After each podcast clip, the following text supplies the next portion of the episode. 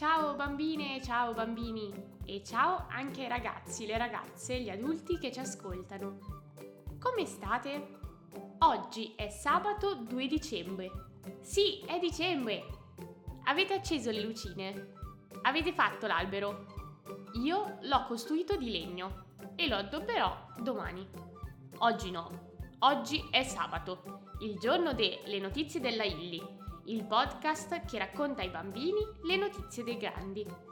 La Illy, lo sapete, sono io che vi parlo da questa parte del microfono e sono prontissima per portarvi a scoprire insieme le notizie della settimana. Let's go!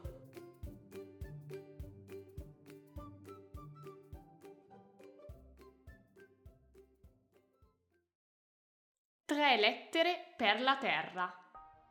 C. O, P, COP.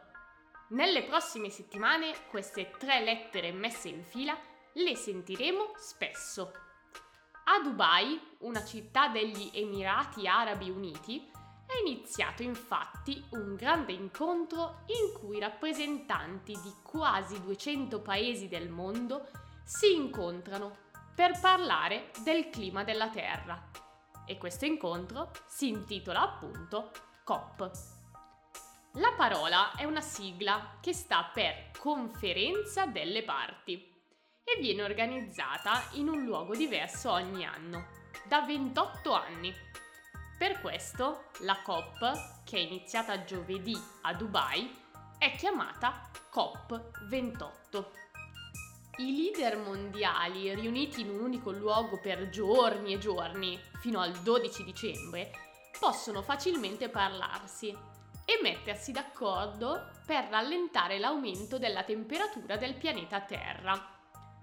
L'obiettivo è evitare che il termometro si alzi più di 1,5 gradi rispetto a quanto segnava alla fine del 1800. Rispettare questa soglia è importantissimo, perché altrimenti il nostro pianeta sarà troppo caldo per viverci. Ok, ma i leader mondiali ce la faranno a cambiare le cose una volta per tutte? Molti esperti sono perplessi. Gli Emirati Arabi Uniti, che ospitano la COP, sono un paese il cui sottosuolo è ricchissimo di petrolio.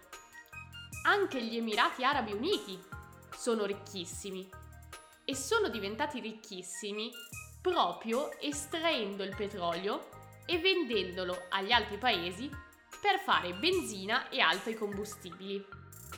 La benzina e gli altri combustibili fanno funzionare un sacco di cose, ma quando sono bruciati finiscono nell'atmosfera, dove si fermano e surriscaldano sempre di più il pianeta.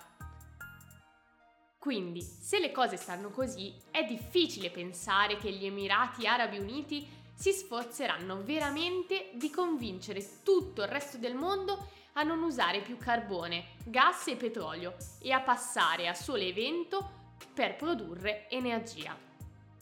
Vedremo come andrà. Intanto però c'è una buona notizia. Durante la prima giornata della COP, gli Emirati Arabi hanno messo 100 milioni, che sono tantissimi soldi, in uno speciale salvadanaio della COP. I soldi accumulati in questo salvadanaio sono destinati ai paesi poveri, che in tutti questi anni hanno consumato e inquinato molto poco e che però oggi subiscono più degli altri paesi le conseguenze del cambiamento climatico, con inondazioni, siccità e altri fenomeni estremi molto gravi. Finora il salvadanaio era mezzo vuoto.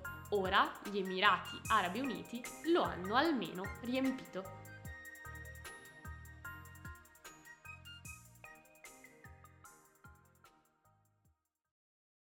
L'Italia stringe la coppa. Non succedeva dal 1976.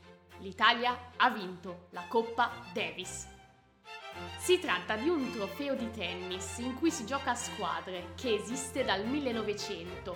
È un trofeo molto prestigioso, considerato il più importante del tennis maschile. come una specie di mondiale del tennis. Ebbene, domenica scorsa la nazionale italiana è scesa in campo a Malaga, in Spagna, per disputare la finale contro l'Australia. Per l'Italia c'era Yannick Sinner, giovanissimo ma già il quarto tennista più forte al mondo, Matteo Arnaldi, Lorenzo Musetti, Lorenzo Sonego, Simone Bolelli e Matteo Berrettini, guidati a bordo campo dal capitano Filippo Volandri.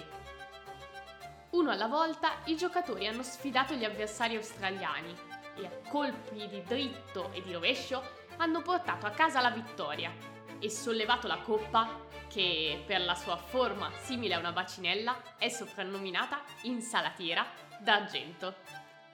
La Coppa Davis era stata vinta dalla nostra nazionale soltanto un'altra volta, nel lontano 1976. In quell'anno i tennisti italiani avevano dovuto andare fino in Cile e scontrarsi contro la squadra di casa. Oggi, 47 anni dopo, è successo di nuovo. Per l'Italia è un risultato storico e giustamente tutti i giornali, non solo quelli sportivi come la Gazzetta dello Sport, hanno messo in prima pagina gli atleti che sollevano il trofeo.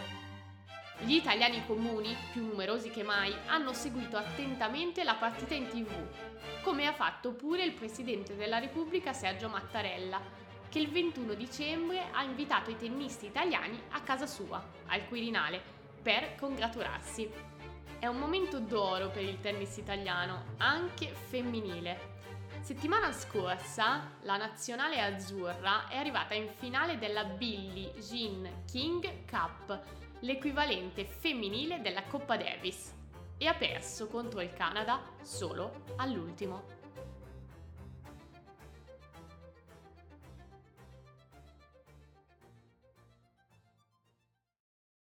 Ghiaccio alla deriva. Un pezzo di ghiaccio, grande il doppio di Londra, sta marciando nell'Oceano Atlantico. Questo blocco si è staccato dalla piattaforma di ghiaccio Flickner sulla costa dell'Antartide nel 1986, ma si era subito arenato nel mare del Polo Sud, dove è rimasto immobile per quasi 40 anni. Dopo tanto tempo, il colossale iceberg si è sciolto un po'. La parte inferiore si è sollevata abbastanza per staccarsi dal fondale e così ora il blocco di ghiaccio si è messo in moto e si sta dirigendo verso nord.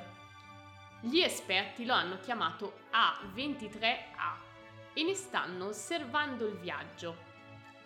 Come capita a tutti gli iceberg che navigano in questa zona, probabilmente il blocco di ghiaccio verrà catturato dalla corrente circumpolare antartica e proseguirà il suo viaggio verso l'arcipelago della Georgia del Sud.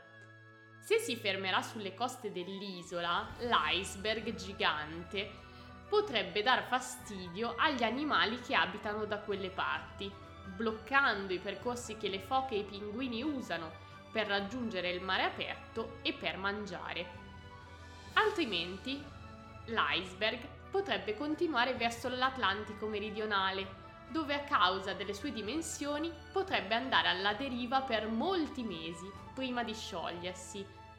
L'iceberg A23A è il più grande al mondo, occupa 4.000 km2, è spesso 400 metri e pesa circa 1 trilione di tonnellate. Eppure non è il blocco di ghiaccio più grande mai visto in tutta la storia della Terra.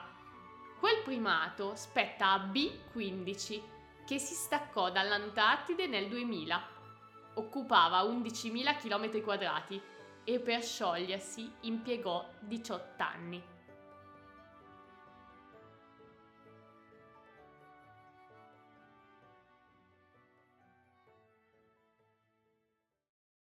Il bambino con gli occhiali.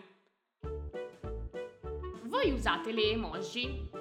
Io sì, sono molto utili quando bisogna scrivere un messaggio, perché rendono il testo meno serio e più espressivo. La pensa così pure Teddy, un ragazzo inglese di 10 anni che vive nella regione inglese dello Oxfordshire. A furia di mandare emoji però, Teddy si è accorto che sulla tastiera esiste solo una faccina che indossa gli occhiali ed è proprio brutta. Anche Teddy porta gli occhiali, ma non si riconosce affatto nel cosiddetto emoji da nerd, quello con i grandi denti davanti e gli occhiali enormi. Così ha raccolto il parere di tante altre persone e il loro supporto. E poi ha mandato all'azienda tecnologica Apple la richiesta di togliere l'emoji con gli occhiali dalla tastiera. Teddy ha allegato anche un suo disegno in cui propone di creare un altro emoji con gli occhiali, con una montatura più sottile e un semplice sorriso al posto dei dentoni.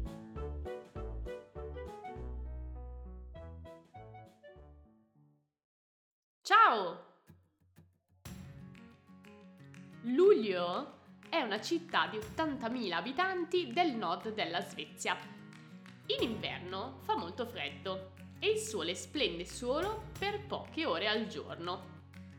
Sarà per il tempo, sarà per altro, fatto sta che i cittadini di Luleå sono molto chiusi e riservati. Ognuno fa la sua vita in casa propria e fine. La gente del posto si parla così poco che la parola sì è stata sostituita da un brusco respiro affannoso. Per rendere l'atmosfera più accogliente, il sindaco ha deciso di incoraggiare gli abitanti a dire ciao a ogni persona che si incontra. Così ha registrato una pubblicità in cui un uomo saluta tutti i passanti che incontra e poi l'ha proiettato nelle scuole, sugli autobus e nei luoghi pubblici. La piccola azione, dice il sindaco, è un modo facile per mostrarsi simpatici e gentili e farà bene a tutti, soprattutto a chi si sente solo.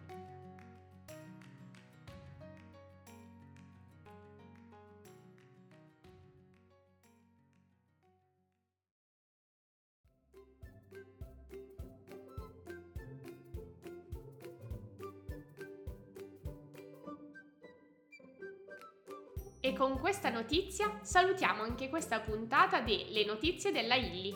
Oggi saluto anche i miei amici della quinta di Bianzone, di cui questa settimana ho avuto la fortuna di sentire le voci e vedere le facce. Come sempre vi ricordo di seguire le notizie della Illy su Spotify, Instagram e YouTube e se volete di iscrivermi a lenotiziedellailly@gmail.com. Vi aspetto tutti sabato prossimo per un nuovo episodio insieme. Ciao a tutti!